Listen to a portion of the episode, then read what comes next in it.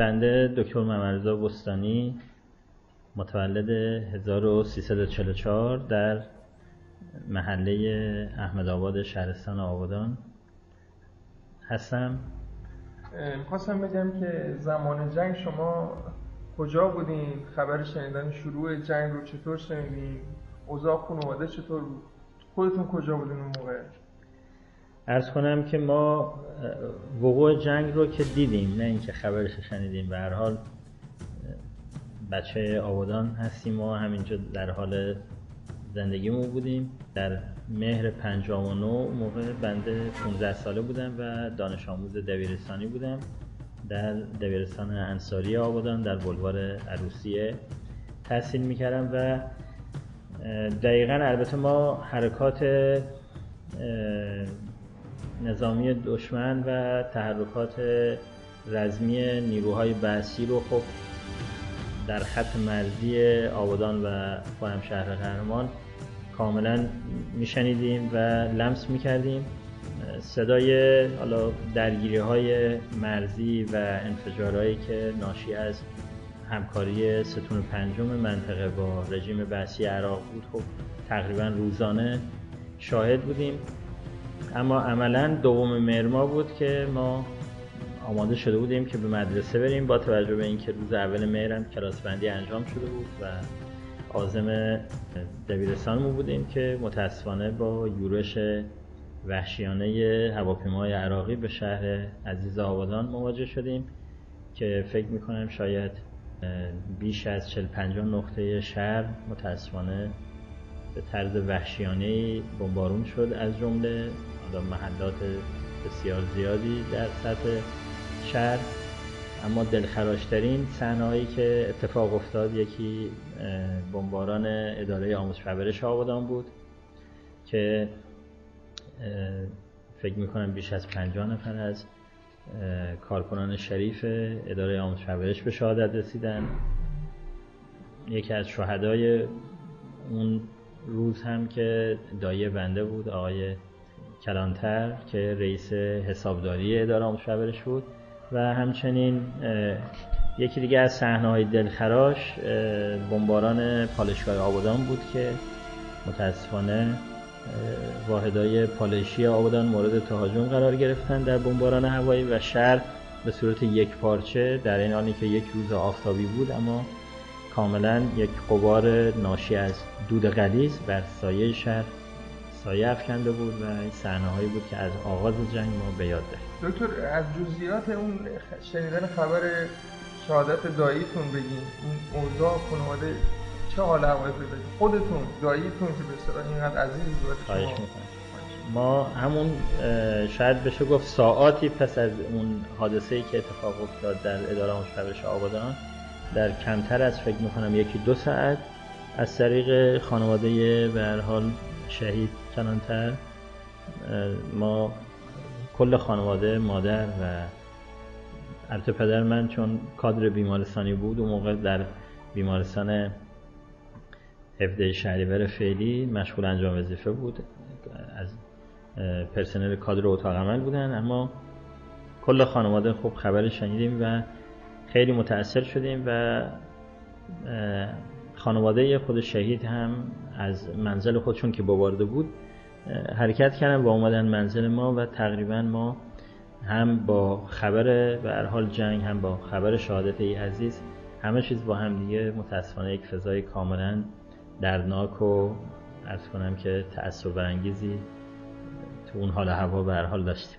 تو اون سن شما چند وقت بعدش اعزام شدیم به جبهه ارز کنم که ما دیدگاهتون نسبت به رفتن چی بود؟ خانواده چی من اون موقع که سال 59 قبل از اینکه جنگ اتفاق بیفته حدودا شش ماهی بود که به عضویت بسیج آبادان در آمده بودم و از اعضای بسیج بودم که ما دوره رزمی بسیج رو از نظر آموزش اسلحه و دوره های تاکتیکی رو از مسجد مسجد کارون آبادان مسجدی که در میدان کارون آبادان بود. از اونجا شروع کردیم و با شروع جنگ که حالا خانواده مجبور به مهاجرت شدن با اون یورش وحشیانه که دشمن داشت بنده همینجور به عنوان بسیجی فعال دقیقا می‌تونم بگم از آبان ماه 1360 اولین مرحله ای بود که بنده به مناطق عملیاتی اعزام شدم که اون موقع تقریبا 16 سال هنوز نداشتم من. حدود 15 سال و خورده سنم بود و با اون جسه کوچیکی هم که داشتیم نه لباس رزم اندازه ما بود نه پوتین نه کلاه نه فانوسخه اندازه می‌شد. اما دقیقا بنده اولین اعزامی که به منطقه عملیاتی داشتم از عملیات غرور آفرین طریق القدس بود یا آزادسازی شهر بستان. در جنوب استان خوزستان که ما با در از گردان تحت عنوان گردان خرمشهر که شهید میکانیکی فرمانده گردان بودن در قالب به نیروهای بسیج به سوسنگرد اعزام شدیم و بعد از اون به خط عملیاتی سابله در کنار پر سابله وارد عملیات طریق القدس شدیم. این اولین مرحله بود که بنده به جبهه اعزام. با توجه به اینکه پدر بنده هم تو مناطق عملیاتی بودن در عملیات آزادسازی خرمشهر بنده خودم شخصا توفیق حضور نداشتم. ولی تو اون ایام ما در عملیات واحد بسیج استان خوزستان بودیم که حالا به صورت معمولیت های عملیاتی تو جاهای مختلف قرار می گرفتیم. توفیق حضور در عملیات طریق القدس یا همون عملیات آزادسازی بستان. عملیات فتح المبین یا آزادسازی خدمت شما عرض کنم که مناطق وسیعی از دشت عباس تا شیب نیسان که امام اون عملیات رو فتح المبین ناویندن به عنوان به حال یکی از شیرین ترین عملیات های رزمندگان ایرانی. در عملیات رمضان که در تیر ماه 1361 انجام شد بنده باز توفیق و حضور داشتم که در اون عملیات مجروح شدم و اولین باری بود که تو اون مناطق جنگی بنده مجبور می‌شدم که از ناحیه سر مورد اصابت ترکش قرار گرفتم که بعد نهایتا اعزام شدیم به بیمارستان لغمان تهران و اونجا مورد عمل جراحی قرار گرفتیم. بعد از اینکه بهبودی پیدا کردم از بیمارستان ترخیص شدم بنده دیگه به خونم برنگشتم. یعنی مستقیما برگشتم از تهران به اهواز و از اهوازم برگشتم به منطقه عملیاتی. ارز کنم خدمتون که عملیات بعدی در عملیات مقدماتی ولفج شرکت کردم که در بهمن ماه 1361 بود در منطقه رقابیه اصطلاحا از مناطق شوش و بین منطقه شوش و خاک عراق میشه. که ما اونجا پیشروی خیلی خوبی هم داخل خاک عراق داشتیم و مواضع دشمن رو تونستیم در خود در حال خاک عراق اونجا در از فتح کنیم بعد از عملیات مقدمات ولفج توفیق حضور در عملیات خیبر رو داشتم که همزمان عملیات ورفج 6 و عملیات خیبر عملیات ورفج 6 عملیات تاکتیکی خیبر بود. البته در عملیات مقدمات ورفج بنده فراموش کردم خدمتتون بگم. در عملیات مقدمات ورفج با یک کمپارش است که در میدان مین کنار ما منفجر شد بنده متاسفانه شدیدا مجبور شدم و از 17 نقطه بدن مورد اصابت ترکش قرار گرفتم. و عصب اولناری دستم دست راستم اونجا قطع شد.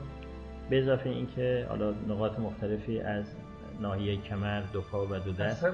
عصب دست. راست. بله. عصب اولنا.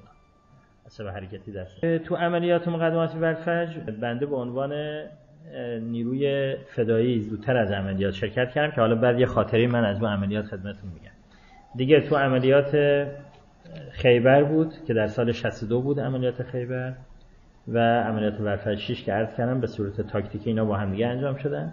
تو عملیات هم بنده مورد جراحت قرار گرفتم دو تا تیر تیربار به بنده اصابت کرد که یکی به چشم راست و یکی هم به ناحیه کتف کتف راست. تیر و بله تیر مستقیم تیربار به صورت رسان ارز کنم که تو اون منطقه تنگ چذابه که در اصل تو منطقه عمومی چذابه که بعد از اون می‌رسیدیم به اون جاده در اصل مواصلاتی بسره و الاماره که جز جاده های بسیار استراتژیک منطقه جنوب عراق بود و سپاه پنجم و سپاه ششم عراق اگه اشتباه نکنم اونجا مستقر بوده. بعد از اون که دیگه ما اعزام شدیم به تهران و شاید مدت سه چهار ماه بیمارستان بودم.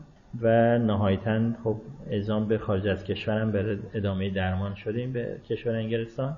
نهایتا بعد از اینکه تا حدودی ترمیم پیدا کردیم از نظر مجرویت مجددا به جبهه اعزام شدم و تو عملیات بعد که سال 1363 بود باز تو عملیات به عنوان مسئول مخابرات گردان شرکت کردم و نهایتا تا سال 65 ما در منطقه جنگی حضور داشتیم تو عملیات های مختلف و بعد از اون دیگه دانشگاه قبول شدیم و رفتیم وارد بحث تحصیل شد. که خاطره ای که حالا از عملیات مقدماتی و بنده خاطرم هست اینه که ما به عنوان نیروی فدایای تیپ 15 امام حسن مشتبا که از تیپ های استان خوزستان بود و در مجموعه لشکر هفت ولی است ما سه شب قبل از عملیات به عنوان نیروی فدایی زودتر در قالب یک گروه هفتاد نفره قبل از اینکه تمام گردانهای تیپ عمل بکنن و تیپ و دیگه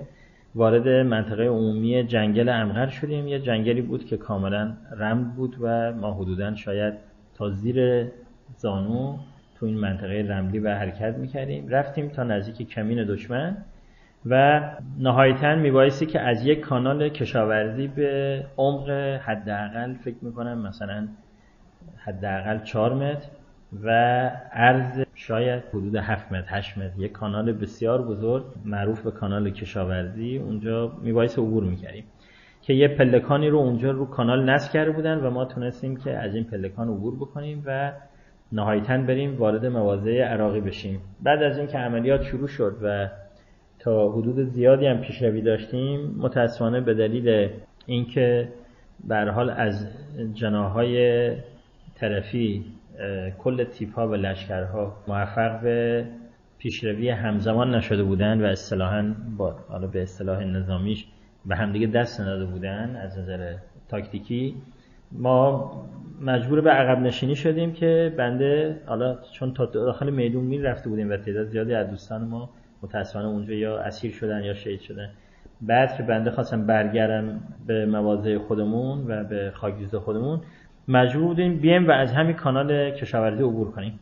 به محض اینکه رسیدم به این کانال کشاورزی متاسفانه دیدم که اون پله شکسته و داخل کانال افتاده. و اصلا امکان اینکه ما بتونستیم از این کانال هم عبور بکردیم به حال چون ارزش گفتم خدمتون حداقل 7 متر ارز داشت و بیش از 4 متر عمق یعنی یک کانال بسیار بزرگ بود. کانال چی بوده؟ کانال در از کانالی بود که حالا به عنوان نمی‌دونم مثلا آبیاری آیا استفاده می‌شد؟ آره صدبند بود. مجبور بودم به خاطر اینکه به اسارت نیروهای عراقی در نیم به هر حال وارد این کانال بشیم و از اونجا عبور کنیم. ولی واقعا بنده هنوز تا هنوز حالا بعضی موقع اینو برای خیلی از دوستان عزیزان و بستگان من همیشه نقل می‌کنم که هنوز برای بنده این به صورت معما مونده که این چطوری اتفاق افتاد که بنده بعد از اینکه خودم پرت دادم به عمق کانال تو اون ارتفاع 4 5 متری که به هیچ وجه اصلا شما در حالت عادی واقعا نمی‌شد. از این کانال بالا آمد و خارج شد به دلیل حالا لغزنده بودن دیواره کانال. ولی واقعا وقتی میگن ترس هر حال از جان ترس از اسارت.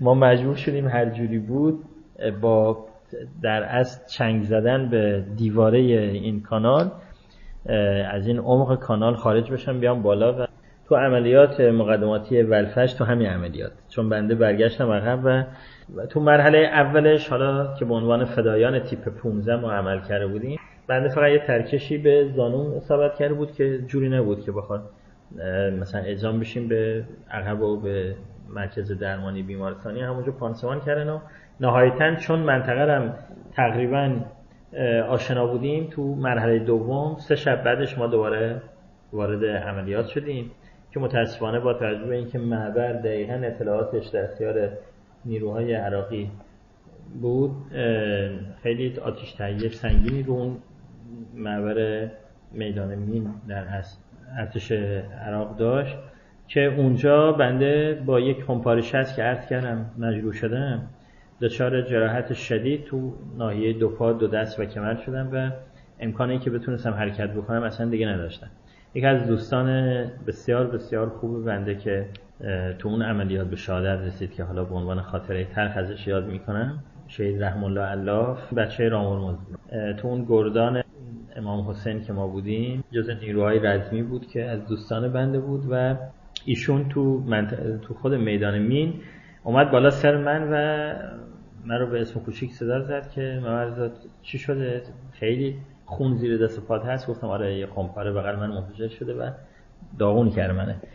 گفت که اصلا نگران نباش من هر جوری هست تو رو می‌زنم رو کولم و می‌برم عقب رو دوشم می‌برم عقب که شما اینجا نمونی که بخوای حالا یا از بین بری یا اینکه به اسارت برسی. و خیلی به سختی من از به حال روی زمین بلند شدم که ایشون کامل من رو دوش خودش گذاشت و شروع کرد من رو عقب آوردن. فقط من دیدم در طول مسیر دستشو می‌ذاره تو ناحیه مثلا زیر سینه و شکمشون هرچی من بهش گفتم که رحمان الله اتفاقی برات افتاده. گفت نه من حالم خوبه و می‌خوام تو رو بیارم عقب. در حین عقب آمدن ما مجبور شدیم به خاطر حجم آتیش سنگینی که آتشوارای توپخانه رژیم عراق تو اون منطقه به حال ایجاد کرده بودن متاسفانه مجبور شدیم که کنار یک خاکریز طبیعی موانع طبیعی اونجا درازکش بشیم و حدودا یه ربع 20 دقیقه اونجا درازکش شدیم که یه مقداری حجم توپخانه حجم آتیش توپخانه کمتر بشه که بعد ما بتونیم حرکت کنیم و بیایم عقب. در همین حالا هوا که هر دو دراز کشته بودیم و نگاه به آسمان و ستاره های داخل آسمان می‌کردیم و با هم دیگه صحبت می‌کردیم در دل می‌کردیم گپ می‌زدیم. فضای صمیمیتی که عرض کردم مثلا اونجا به حال منحصر به فرد بوده اون فضای دوران دفاع مقدس.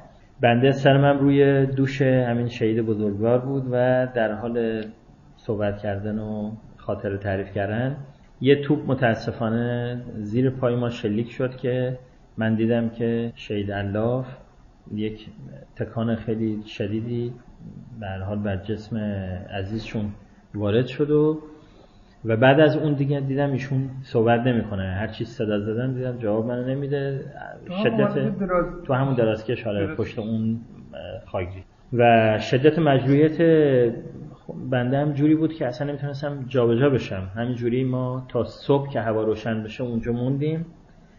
و من هم موقع احساس کردم که متاسفانه این دوست عزیز و این شهید بزرگوار با همون توپ به شهادت رسیده. بعد که دوستان همرزم دیگه صبح ما رو اونجا در حال تونستن شناسایی بکنن. اون موقع من متوجه شدم که شهید الله در همون میدان مین که اومد و من رو شروع کرد به عقب آوردن. اصلا همونجا ترکش به ناحیه شکم داشته و تقریبا تمام پرده شکم که در از همون سفاق نامیده میشه پاره بوده و تمام محتویات دستگاه گوارشیش مثل روده ها همه اینا متاسفانه کاملا از ناحیه پرده شکم خارج شده بوده و این دوست عزیز همه اینا رو با دست نگه داشته و با دست دیگه من رو داشته می که این خب جز خاطرات بسیار بسیار تلخ یکی از خاطرهایی که فکر می‌کنم خیلی از همرزمای ما اون رو تجربه کردن و حالا زیادم شاید تعریف شده در اصل همین بحث شهردار شدن هست که اطلاع دارید. قاعدتا اونجا تو منطقه خط مقدم یا در خاگیز به حال پدافندی در هر دسته و به حال حالا اگر در چادر بودیم یا داخل سنگر اجتماعی بزرگ بودیم معمولا یک نفر هر روز به مقام شهرداری نائل می‌شد. و این به حال پست شهرداری به جز دردسر و حمالی هیچی نداشت. یعنی شما روزی که چون همینجوری یعنی اگه ما 5 6 نفر بودیم توی سنگر یا اگر در 12 نفر بودیم توی یک چادر اسکان به حال هر روز شما نوبت یک نفر بود که به این مقام شهرداری می‌رسید. و این لازم بود که دیگه تمام ظرف ها رو ظرف های غذا رو او روز بعد میشست تمام پتوها رو بعد جمع می‌کرد. حالا خاطرات جالبی که من دارم اینه که یکی از روزایی که ما شهردار شده بودیم یکی از بچه های همرزم ما از دوستانمون او روز می‌خواست که طرف زور بره وضو بگیره. من صدا زد گفت تو امروز شهرداری به اینجا این جورابا رو از تو پای من در بیار که من بر آره دیگه به شوخی به آره. جدی. یعنی می‌گفت که دیگه امروز چون شما شهرداری بعد جورابای منم پامو در بیاری و کفشامونو به هر حال پامون بکنید و نمی‌دونم. همه کار دیگه اون روز با شهردار بود. واقعا جز خاطرات جالب بچه ها روزی بود که شهردار می‌شدن و یه مصیبتی بود که بعد جور تمام این بچه ها رو می‌کشید. اونا هم تنبریشون دیگه کاملا گل می‌کرد